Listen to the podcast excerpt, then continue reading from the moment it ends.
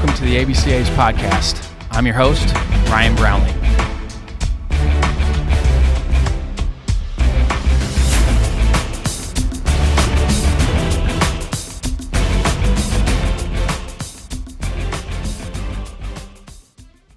This episode is sponsored by Netting Pros. Netting professionals are improving programs one facility at a time. Netting Professionals specializes in the design, fabrication, and installation of custom netting for backstops, batting cages, dugouts, BP screens, and ball carts. They also design and install digital graphic wall padding, windscreen, turf, turf protectors, dugout benches, dugout cubbies, and more. Netting Professionals is an official partner of the ABCA and continues to provide quality products and services to many high school, college, and professional fields, facilities, and stadiums throughout the country. Netting professionals are improving programs one facility at a time. Contact them today at 844 620 2707 or info at nettingpros.com. Visit them online at www.nettingpros.com or check out Netting Pros on Twitter, Instagram, Facebook, and LinkedIn for all their latest products and projects. Make sure to let CEO Will Miner know that the ABCA sent you. Now, on to the podcast. Next up on the ABCA podcast is founder of Baseball for All and baseball pioneer Dr. Justine Siegal. After earning her PhD in sports psychology from Springfield College, Justine became the first woman to coach for a major league organization with the Oakland A's and to throw batting practice to an MLB team during spring training with the Cleveland Indians. In 2016, she served as mental performance coach for Team Israel at the MLB World Baseball Classic qualifier. She has also coached in Japan and Mexico. Currently, she is a baseball consultant for the TV show League of Their Own, and she is an advisor for the Mustard app with Dr. Tom House. Justine's jersey is now hanging in the National Baseball Hall of Fame in Cooperstown. Justine has a great quote It's an honor to make history, but it's more important to build a better future. Baseball for All is a nonprofit organization that works toward gender equity in youth baseball by strongly encouraging providing opportunities for girls to participate in baseball.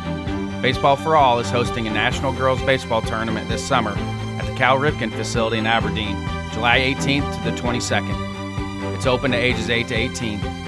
You can find out more information at baseballforall.com. Justine's is a phenomenal story of persistence in the game and being the first one through the door to leave it better for those behind you. Let's welcome Dr. Justine Siegal to the podcast.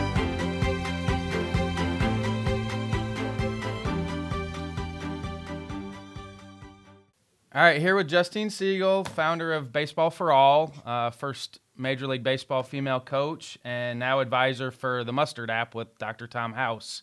Now, should I use doctor? Uh, that's up to you. I usually just say Justine. Because I know that's getting some play right now with um, using using doctors for PhDs. But um, who inspired you to get into coaching? Uh, I would just say I decided I wanted to coach when I realized I wasn't going to play professional baseball. So it wasn't like a person; it was more of how can I stay in the game and and keep going. I would say I made that decision when I was 16. 16. So yeah, that's when I started to think I want to um, coach and become a college baseball coach and so I started working on that goal from there, and then it turned pro. Did you figure out? Did you figure that coaching was the best way to stay involved with the game? Well, I mean, long term, yes. Um, I played baseball and played through high school, college fall ball, men's leagues, but you know, I mean, I still played just a couple of years ago. Uh, but the long long term uh, coaching. Um, and originally it was to stay in the game, but then of course as I got older, you know, I just love helping players so you get you get both. Now, when you got into it, then who inspired you to be a better coach? I think it's interesting you're asking me these questions because these are really fair questions. Except for when you're the first woman, everyone's telling you you're crazy, and then it's an impossible dream. So I wouldn't say that I was inspired to be a coach or that I was, you know, encouraged to be a coach. It was more of um, this is what I wanted to do, and I went after it. Well, yeah, you you probably got more discouragement, right, than than encouragement. Yeah, definitely. I mean, if you were to ask me, I guess like I love Joe Maddon. You know, I consider him kind of a renaissance coach, and uh, so I, I guess he's someone I would love to model myself after.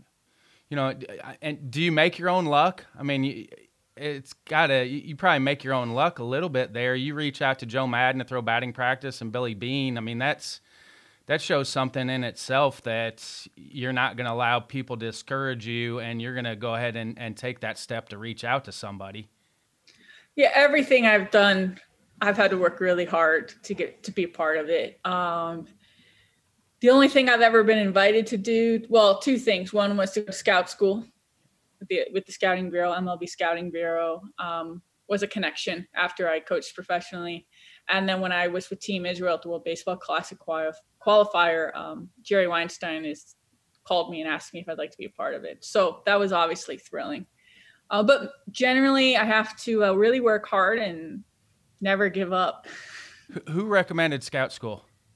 Uh, Frank Marcus, who used to run the bureau. Uh, we had both coached at the World Children's Baseball Fair in Japan. And when he saw my story, he's like, I'd love to have you come learn how to scout. And the Indian sponsored that trip for me. And uh, I was an associate associate scout for a year, and then the bureau pretty much was on its way to closing, or whatever you want to call it now. Yeah, that, I think everybody has their ideas. I really liked the scouting bureau um, when I, you know, I coached for 22 years and had really good relationships with with the bureau scouts, and um, you know, I think everything evolves. But I, I thought the bureau guys did a great job, and maybe saw some some kids maybe that that the other scouts hadn't seen. I thought they did a good job of of including um, you know everybody that was there at that you know and just talking to those guys. I thought they did a really good job of beating the bushes. For sure, I was sad to see what happened to the department. Your experience with Team Israel, then, what were the things that stuck out for Here's you working with Team Israel? Uh, well, I was with them during the qualifier, so I was officially the mental performance coach. Um, except they wanted me to coach as well. So I was in uniform, the dugout, and, and my job was charting the opposing pitcher.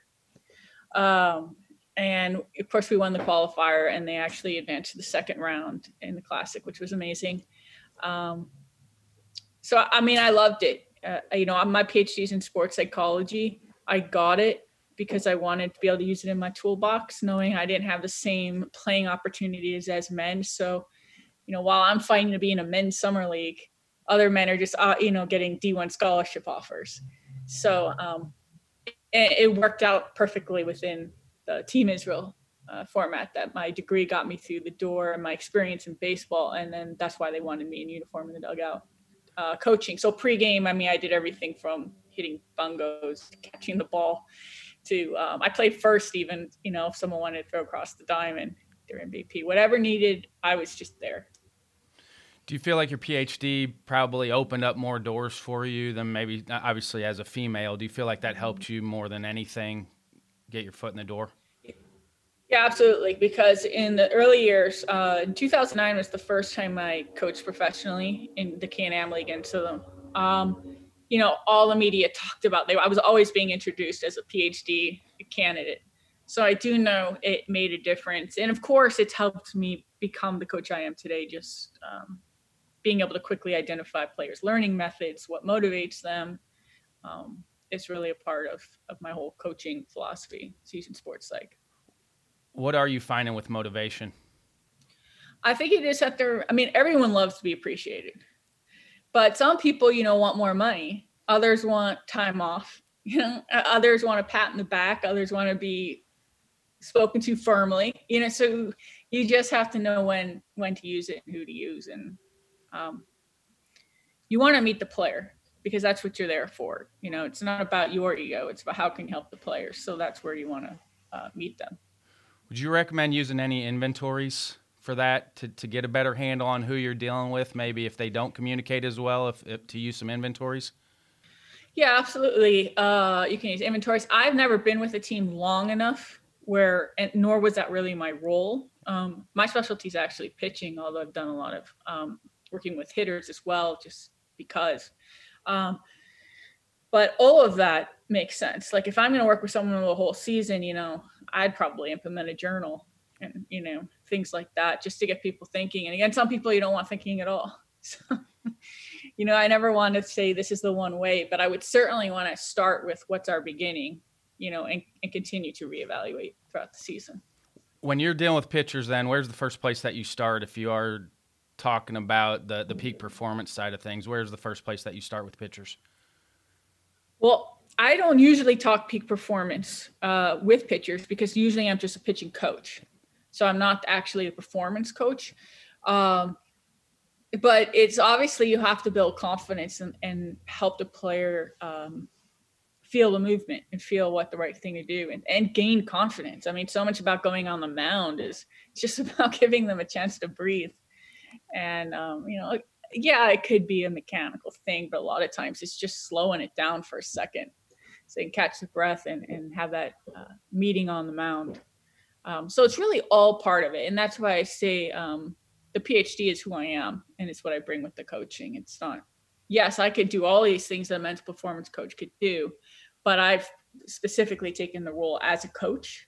And so I incorporate all that I know into the coaching. What did you get from your PhD that you didn't get from your undergrad? I got a lot out of my master's. I, I, told a coach that the other day. That was the best thing I did for myself was to go get my master's because I got things in that program at James Madison that I did not get as an undergrad that I needed to help me coach going forward. So, what were some of the differences for you with the PhD program that maybe you didn't get as an undergrad um, that helped you? Sure. Uh, well, I went to Springfield College in Massachusetts for my PhD, where I spent three years as an assistant pitching coach for the team. Uh, well, two years was as an assistant, and the other was as a, a manager of the JV team. Um, I mean, first, I just learned a lot about sports psychology, but you also learn what you don't know and how to go find the answers. So, um, you know, you can read a journal article, an academic journal article, know what's going on. So, you know, even if you just talk about weighted balls and I don't have all the answers, but I can at least speak intelligently or say, I want to go check this out before I go and use it in this way. I want to actually go to the sources and understand. Was your motivation for baseball for all? I, I, mean, I think it's awesome because people talk. I mean, there, there's always talk, but here's someone who's actually implemented the change that they've wanted to see in the world. So, you know, what was the the motivation for baseball for all?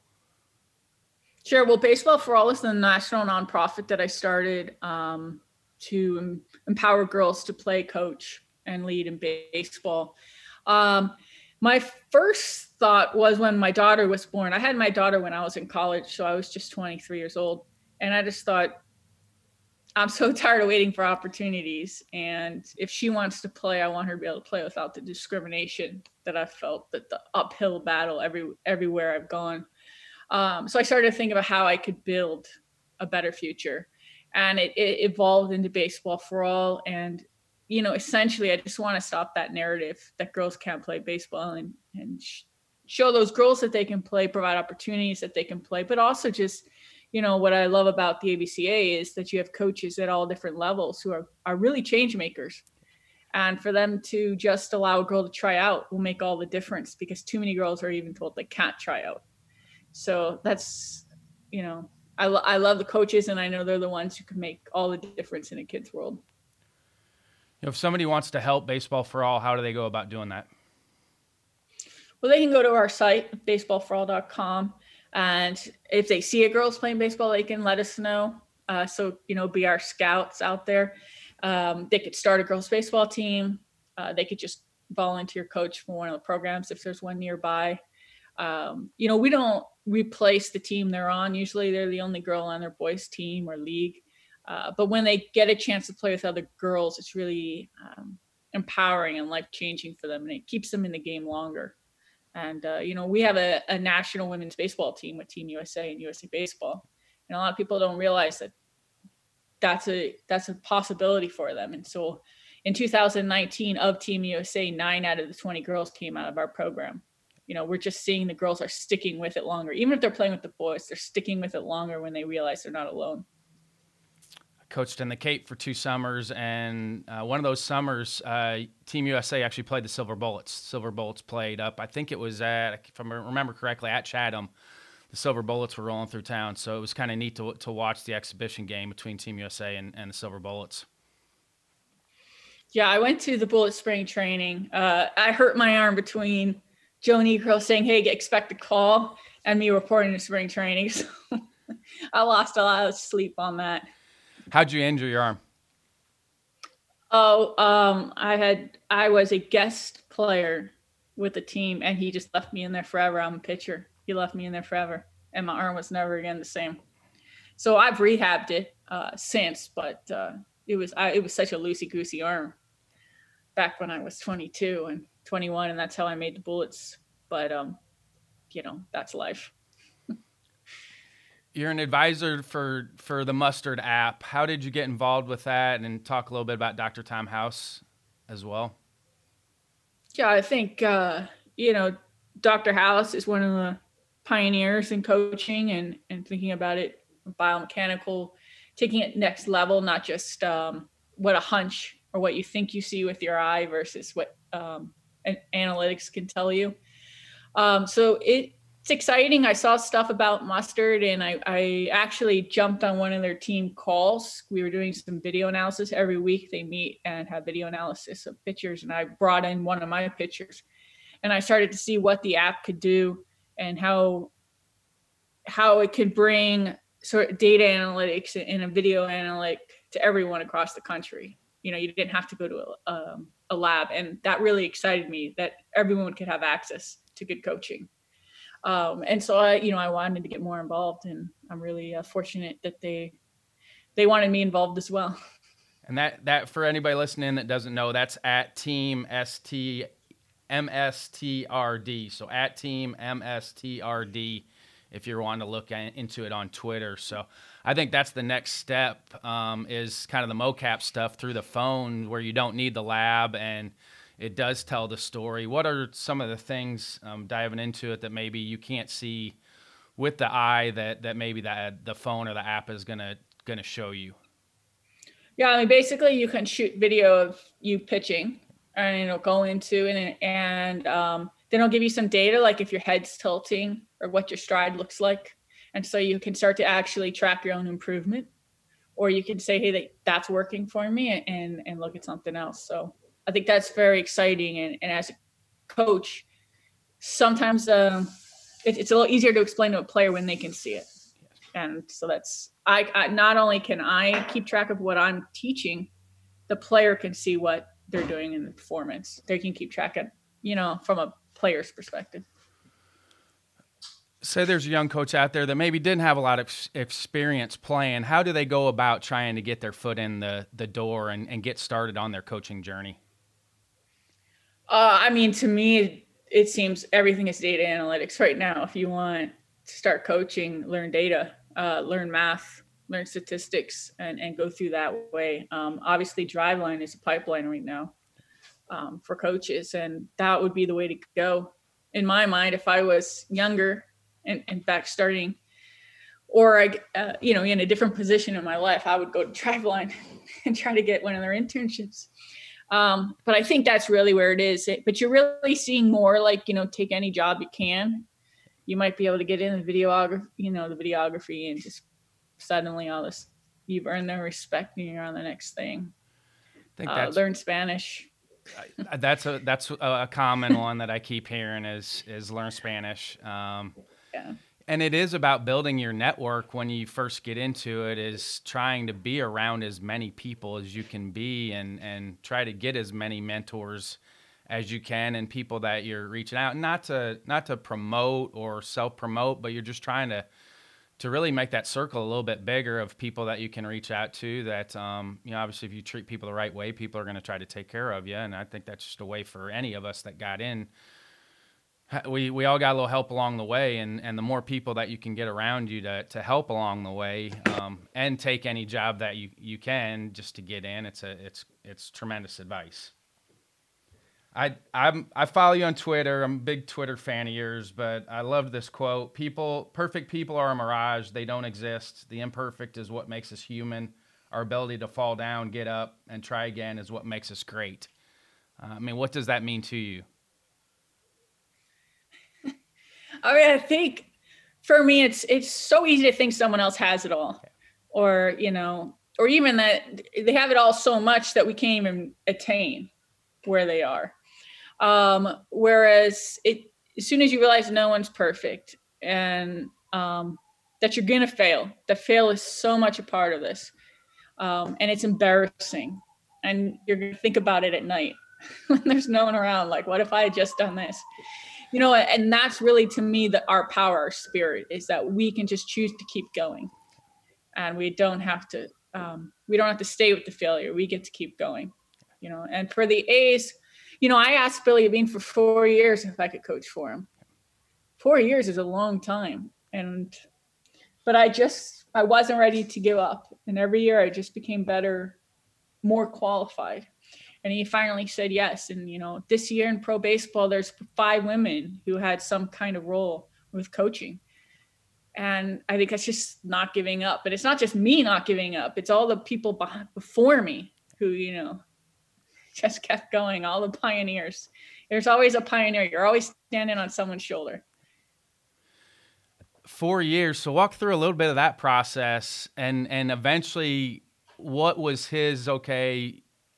You know, Justine's ready. I'm gonna I'm gonna let her work. You know, not let, but what skills did you build in those four years to where it's a no, and then it's a no, and then it's a no, and then it's a yes? You know, I don't know how much of a difference it was for me, like about me, or whether if times had changed within four years um, after I threw BP, um, you know, Beane was the first person to say yes. Joe Maddon said maybe. And so my friend um, Tim Brown, who's the Yahoo National sports writer, uh, introduced me to Billy Beane and was like, "Hey, Joe Maddon's going to let her throw BP, so can she throw to you?" And he took five seconds to say yes. Um, of course, Cleveland's my team. I'm from Cleveland, so I actually went back to Cleveland, who had ignored me, and said, "Hey, I'm going to make this history, and I want to do it with you." And so that's kind of like the domino effect from there. Um, so I knew that um, Beane was a smart guy, innovative, and that he was the one who would be willing to uh, break the barrier. So every year or so, I would just email him and say, Hey, I finished my PhD. Hey, I went to scout school. Hey, I'm doing this associate scouting. Like every time I was making myself better, I was just updating him. And finally, on the fourth year, um, he said yes, and and it was for Instructs. I went to Instructs, um, where I had a really good time and I learned a lot, and I didn't want to leave, but uh, at some point it does, and and and I went from there. You know, um, so I, I owe the A's a lot, and um, you know they're a great organization. What does Kim Ng getting hired as the Marlins GM do, not just for for baseball, but for sports as a whole? You know, I think uh, first of all, huge kudos to her. She's just never giving up. You know, that's a long gap between the Dodgers and and getting to the Marlins. Um, I think you're just really seeing um, a mental shift in in the idea that women are going to be able to help this game. And that um, instead of putting limits on who it is the ones we want so you know maybe we have an unnatural amount of ivy league gms which is scary. Like is that really the best thing for the game or is it to have some diversity and, and not have people all from the same program um, so i just think that it it opens up minds and i know kim's going to do well and people will realize that organizations won't fall apart with a woman at up top and it'll just go from there. You know, I think that diversity makes teams better uh, anytime, you know, and that's not just woman versus man or anything. It's just you want a diversity of thought and experience to come in so you can make the best decisions. And as far as coaching, so you can reach all the players, not just, you know, eight out of 10. Get, get people that can reach everybody. It is an American thing, though, isn't it? You look around the world and the world leaders out there, there's a ton of female world leaders out there, and it seems like America's usually the, the last to get on board with what everyone else is doing. And, um, and baseball, and ba- baseball's said it forever there's dinosaurs, and, um, you know, hopefully the, the thinking about all of it is changing. Um, and that's my hope for the game as well that the, the thinking is starting to change, and it really is about inclusion and getting the best and the brightest from wherever they're from or whatever they look like and getting them in the room and allowing everyone to have a say so in what's going on as well. Yeah, I think if you want to win, that's the route you have to take. Yeah, because really, at the end of the day, that's what it's about. It's about winning. It's about winning and making money, unfortunately. but that's it. And so you want the best that you can to yes. reach that. Yep. Talk about the League of Their Own TV show because I have a soft spot for League of Their Own. I grew up in Evansville, Indiana, so I was mm-hmm. in high school when they were filming League of Their Own at Bosse Field, and um, I'm a huge fan of the movie. But talk about the TV show. I will. Uh, but first, I'll let you know that I was actually at the field in Evansville uh, when I was coaching.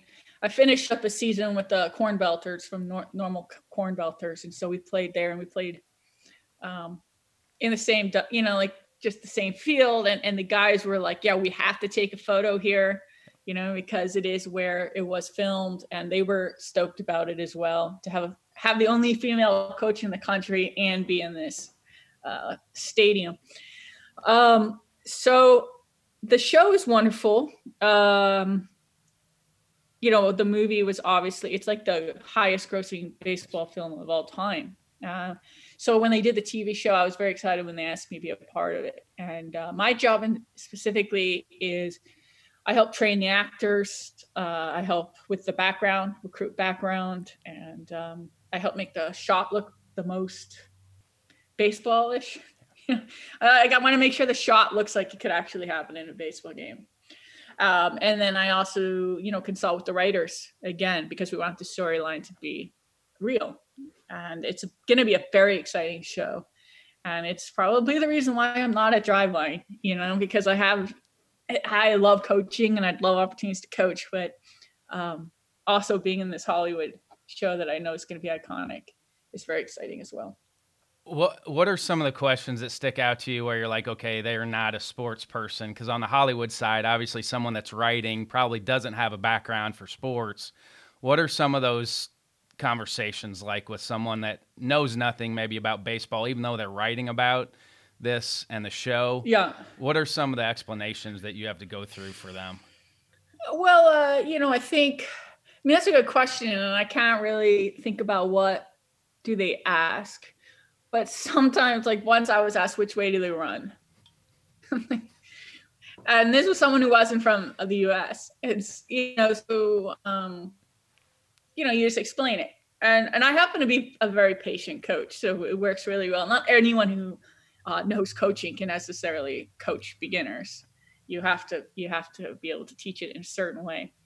Um, well, yeah, because for know, a screenwriter, it has to go in there. Like they have to write that whole thing out. If it's a scene, they they have to write it out. So of course, it's going to be swing the bat, then run. So as a screenwriter, they have to write that entire scene out. So they may have some questions like that. Yeah, I mean, they could be baseball fans. Uh, this particular writer was um, actually acting and hadn't hadn't played baseball, only rounders, uh, which is different. So she was teaching me, and I was teaching her. But um, with the writers, I think it's more about the details. You know, um, that there is a pregame meeting, or this is when the manager might call this play, and this is where maybe that wasn't the right play to make. Um, those type of things that just having been an athlete, having been a coach, um, you know, I have access to that someone who's only been a fan may not have experienced. How similar is the TV? Can, how similar will the TV show be to the movie? I think that it's going to it's going to go beyond the movie. So yeah, there's going to be baseball, but let's talk about what was going on in the 1940s and let's talk about um, all of the uh, African American women who were barred from being in the league. So I think it's it's a whole nother level, and it's going to be fascinating because it's going to have these social issues uh, from the time as well as just baseball. So you're going to really enjoy it. Well, that's one of the impactful scenes at the end of the the movie there, where foul ball's hit and um, girl throws the ball in, and um, you know that's that's an impact, very impactful scene in the movie yeah, and you know she's probably the best one on the field, and she can't get in. Mm-hmm. So it'll be good, and I can't wait. And uh, we'll start shooting uh, later, uh, like summertime. So it's it's exciting, and I can't wait to get back on the set. How long has women's college baseball been in the works? Um, I've been thinking about it uh, well, probably been thinking about my entire life, but um, I've been thinking about how to make uh, women's baseball work at the college level probably for about 10 years now. Um, and so now we have a, a, decent plan What we really need is sponsors, funders, because it can go. The more money we have up front, the faster it can go. But uh, we have different models, and we also have to work around COVID. But we have different models, and I can't say once it's going to happen, or because we might run two of them at the same time. You know, but uh, uh my hope is that your granddaughter's just going to grow up, play baseball, no big deal, just like soccer, and have a chance to go for her own uh, baseball scholarship. Well, yeah, and I appreciated your tweet the other day because it is soccer has men's and women's. It's neutral. It's not men playing against women. It's neutral. So it's a sport. So there should be an opportunity for males and females to play both. They're not playing against each other. It's it's a neutral statement. Yeah, and I see uh, women's college baseball as a fall sport and that way most of the fields will be available particularly at the d3 level but uh, the field space will be more available. And because of ncaa ruling you could actually play baseball and softball because they're considered two different sports. And the weather's way better in the fall for a majority of the country which is smart. I'm serious Wait, it yeah. is.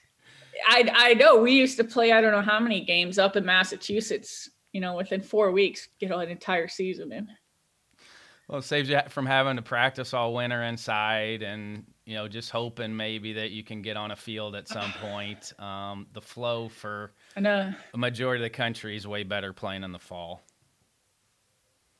Do you have a fail forward moment, something that you thought maybe was going to set you back, but look back now, it's the best thing that ever happened to you? That's a good question. I feel like all I do is like it, I just feel like my whole life has been about deciding whether I want to get up and keep going. You know, I was 13 when I was first told I should quit baseball because I was a girl. And, and in that moment, I'm like, I'm never going to quit now. You know, when I wanted to coach baseball, the first person I told was my coach, and he laughed at me and said, No man will listen to a woman on a baseball field. Um, I wanted to coach college baseball. They originally um, turned me down, and I got a job across town at another college and then eventually it worked out. But i just feel like everything is about making a decision to get up and i feel like a constant failure. Yet and yet you know we've moved forward uh, not just for me but for the girls and women that have come up behind me. I mean how, how does that because a lot of people would not turn that into a motivation. Most people would turn that into, well, he told me I'm not good enough. And you run into it on the male side too. There's a lot of coaches that tell males they can't do anything and they don't take that as motivation. They turn it into a, a setback. I mean, how, how do you take that and turn it into a motivation rather than, than, okay, well, maybe I'm not good enough? All I know is that the more I was told to uh, leave the game of baseball, the more I loved it the more I held on. And uh, as much as someone wanted me out, I wanted to be in. And I can't say why that is. It's something inside me. And um, and I and I rode with it. What year was your first experience with baseball? T-ball.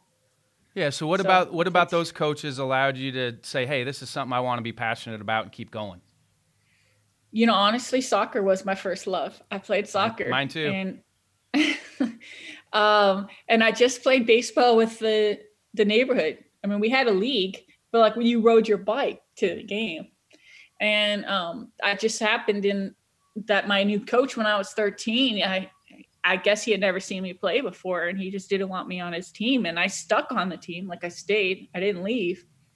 But before then, I hadn't thought much about it because all my friends were playing um, you know, I was used to hanging out with the boys and I didn't think that much about it. I just wanted to play. But then, like I said, I had to fight so hard to stay in baseball that that kind of became my thing. And even at the D3 level, I went um, for soccer.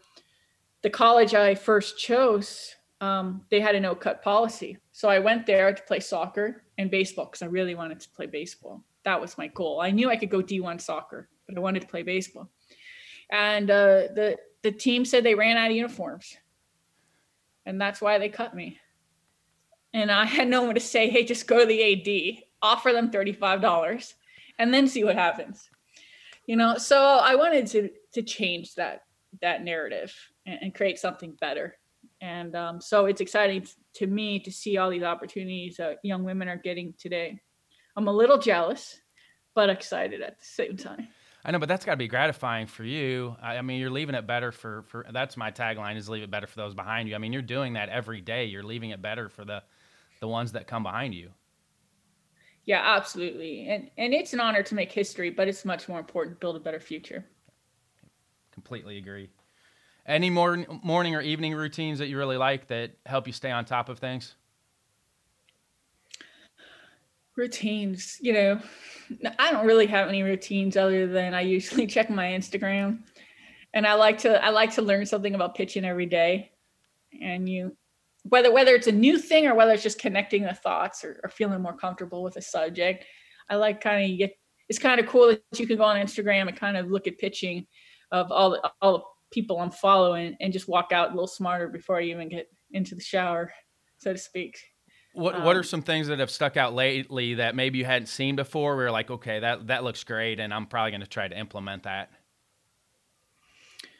Um, well, I really love looking at uh, what Dr. Tom House has done with our weekly chats um, and the the verbiage that he's using, the definition, and at the same time, we're going through Drivelines pitching certification, which is like a totally new language. Um, and then uh, previously, I was reading a lot of journal articles, so I, I like I like thing a resource.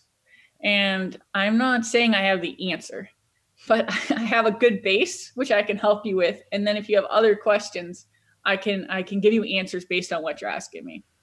So like not everyone's a driveline follower, but I can talk about it intelligently and I can say this is what they're doing and this is why they figure this way and I can tell you that this is what Dr. House is doing and this is why he thinks this way. And let's think about what makes sense for your body and your emotion. Um, so that's that's what I like to do. I like to gather information. I love information. That's probably the the biggest switch lately is figuring out on the hitting and the pitching side is that people move differently. So we have to try to help them tailor. We have to tailor our coaching to to different people because they're going to move differently than other people. Yeah, absolutely. And then if you just keep following major leaguers who are somewhat freaks, you know, they're more flexible than you know 99% of us. You know they've got things that we don't usually have and certainly our 12 year olds don't have and 15 year olds don't have. So yeah we want to look at them we want to see what works so we want to really have a um, a pool of examples so that we can translate down and and even translate across. You know i would never tell the same pro player. I would say this is our philosophy see if it works and but then be ready to adjust accordingly what about some of the research out there that you're diving into any any research papers out there that people should dive into that would maybe be beneficial? You know, I mean, I think it's always good to keep up, especially with um, weighted balls, with injuries generally. Um, you know, I, I like um, Top Velocity if you follow them on Instagram. You know, everybody's controversial. It feels like it shouldn't be, but it feels like everyone's controversial. But um, you know, one of the things they do really good is just list different article titles so that you can go and do the research yourself from there. Um, so if, if anything, they're really great for that. You know, if, if you are a, a learner and a studier, I think some of us take for granted that everybody is doing that, and that not everybody is doing that. So to to be a resource, I feel the same way about myself. Is that I do quite a bit of reading on on a lot of different things, not just the baseball side of it. So I do try to use myself as a resource as to kind of whittle down what is out there. And I'm not an expert, and I don't claim to be an ex- expert, and I would never tell anybody how to do their job. But um, you know, there are some great people out there to reach out to that I call it inexpensive experience. Um, you know, if you can find somebody that that has a wealth of knowledge and information, they're going to allow you to to move a little bit quicker because they've done some of the heavy lifting for you, also. Yeah, absolutely. And then I love just, you know, on Instagram how you can just you scroll down and you see a new drill. Yeah, I like that drill. I'm, I'm gonna I'm gonna save that one. The other drills, you go, what the heck are they doing? But you know, you get to see these new things, and and information is literally at our fingertips. And to not take advantage of that as a coach is is just a sin. Who got you involved with the ABCA? Uh, um, I want to say I found it online. Um, I've been to so many conferences. I love it. Absolutely one of my favorite times of the year um, is to go. And I'm signed up virtually for the virtual conference as well. Um, I think one, I'm going to learn a lot, but two, I also think it's important to support the ABCA in a year that's been so difficult. Um, one thing that's been great about the ABCA is that I now have the confidence to actually ask questions. when I started, I didn't do that, and now I'll go to the post sessions and ask a question. Um, and of course, you're seeing a lot more women. Yes. Um, I think it's phenomenal. I think I, just, I remember being I, there was probably four of us when I first started, um, and everyone would ask me what booth I worked at. You know, so but now now it's pretty common to see different women, um, you know, watching the talks and everything. Yeah, my hope is that we're a place for inclusion. That it's a place that that everyone feels like they can can come and learn and share and you know, we're not excluding anybody and it's a place to grow the game. And especially with everything that you're doing, I mean, that's the definition of growing the game. You're growing the game in, in places that had never been grown before, which for me is such an exciting time for the sport itself is we have an opportunity to grow the game in, in every direction um, where it's not that tunnel vision where there is just this one place that we can grow it, that we can grow it in every direction possible. Yeah, for sure baseball is to me the greatest game, so we sh- we should include everyone we can. Yep. What are some final thoughts? Don't give up. If something's important enough to you, keep going. I believe strongly that when you follow your passion, good things happen. Um, learn everything you can. There's plenty of guys who want to talk pitching. You don't have to agree with everyone to talk and to share um, always be ready um, to move forward um, and realize that, that failure is a part of the journey. And, and many of the best have failed um, dramatically, but they're still there and they get up. So, you know, I love the ABCA. If you see a girl is playing baseball, go ahead and look at baseballforall.com. If a girl comes and says, "Hey, can I play?" Say, "Yeah, I'd love to teach you. Come, come try out." Not, not, not special treatment, but fair treatment and uh, together by the next generation girls will have a chance to play whichever sport they want and uh, you know i know there's a lot of dads out there who want to teach their daughters curveball and so it's exciting to see where the potential is thanks for being on with me justine thank you for having me huge thanks to justine for coming on with me i love hosting the abca podcast because we have so many phenomenal stories to tell in the baseball community Huge thank you to her for her persistence on creating a new path for girls in baseball. Here's another reminder that Baseball for All is hosting a National Girls Baseball Tournament this summer at the Cal Ripken facility in Aberdeen, July 18th to the 22nd. It's open to ages 8 to 18. You can find out more information at baseballforall.com. Thanks again to John Litchfield, Zach Hale, and Matt West in the ABCA office for all their help on the podcast.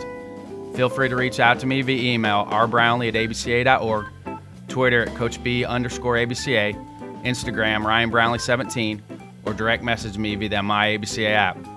This is Ryan Brownlee signing off for the American Baseball Coaches Association. Thanks, and leave it better for those behind you.